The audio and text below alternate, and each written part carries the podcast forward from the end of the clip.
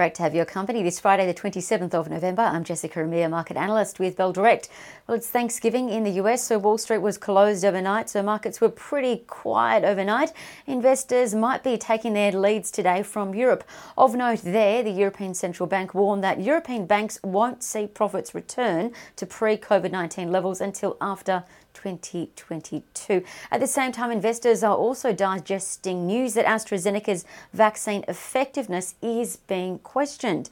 So now the pharmaceutical company, as well as their partner Oxford University, looks set to run additional global trials. All in all, though, the broad market uh, fundamentals haven't changed, and the market is still pricing in that three vaccines will be widely available at least as early next year in some parts of the world, that is. London's FTSE ended 0.6% percent down. The French market up 0.2%, and the German market ended flat. Commodities saw a bit of action though. The oil price held onto its eight month high, uh, but it did fall 1.6% overnight to $44.99 US. The iron ore price up 0.2%.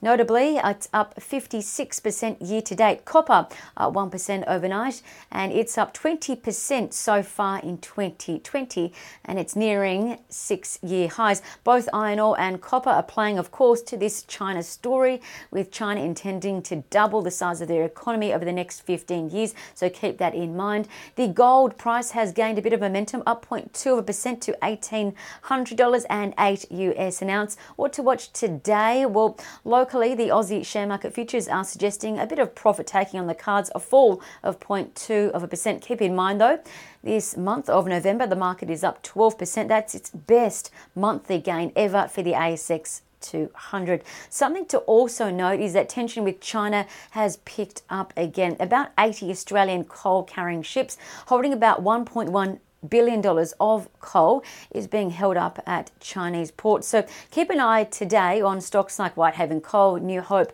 Washington H. Soul Patts, and Stanmore Coal. As for AGMs today, well, they're continuing to occur. Australian Finance Group AFG holds theirs along with Money3 and Omni Bridgeway OBL is their ticker code. As for trading ideas that could be worth a look overnight, Bell Potter upgraded one of Australia's largest scaffolding companies called Acrow Formwork Construction Services ACF is their code, upgrading their buy rating with a new 40 cent target that implies 10% upside in a year. Now, ACF has had a strong start to this financial year and is tracking ahead of forecast, which is great news. ACF recently pivoted away from the highly competitive two story residential scaffolding market and is now focusing purely on civil infrastructure. And if you looked at ACF's chart, it's in the midst of a bullish uptrend as well, so keep that in mind. Elsewhere, the tissue regenerative company called Aroa Biosurgery ARX was reiterated as a speculative buy by Bell Potter overnight with a new $2 target implying 59% upside in a year. Now, the company's revenues were recently reported ahead of forecasts, so that's good news for them. Overnight, UBS upgraded Galaxy Resources on the improving lithium market, upgrading GCX to a buy. UBS also upgraded Syrah Resources, SYR, to a buy on the graphite market reaching a turning point. Lastly, from a charting perspective, keep an eye on Oz Minerals, the copper play, Arena REIT, and Saracen Mineral Holdings. All three of those stocks showing bullish charting signals according to Trading Central. I'm Jessica Amir with Bell Direct. Stay safe, happy trading, and I'll see you for the weekly wrap.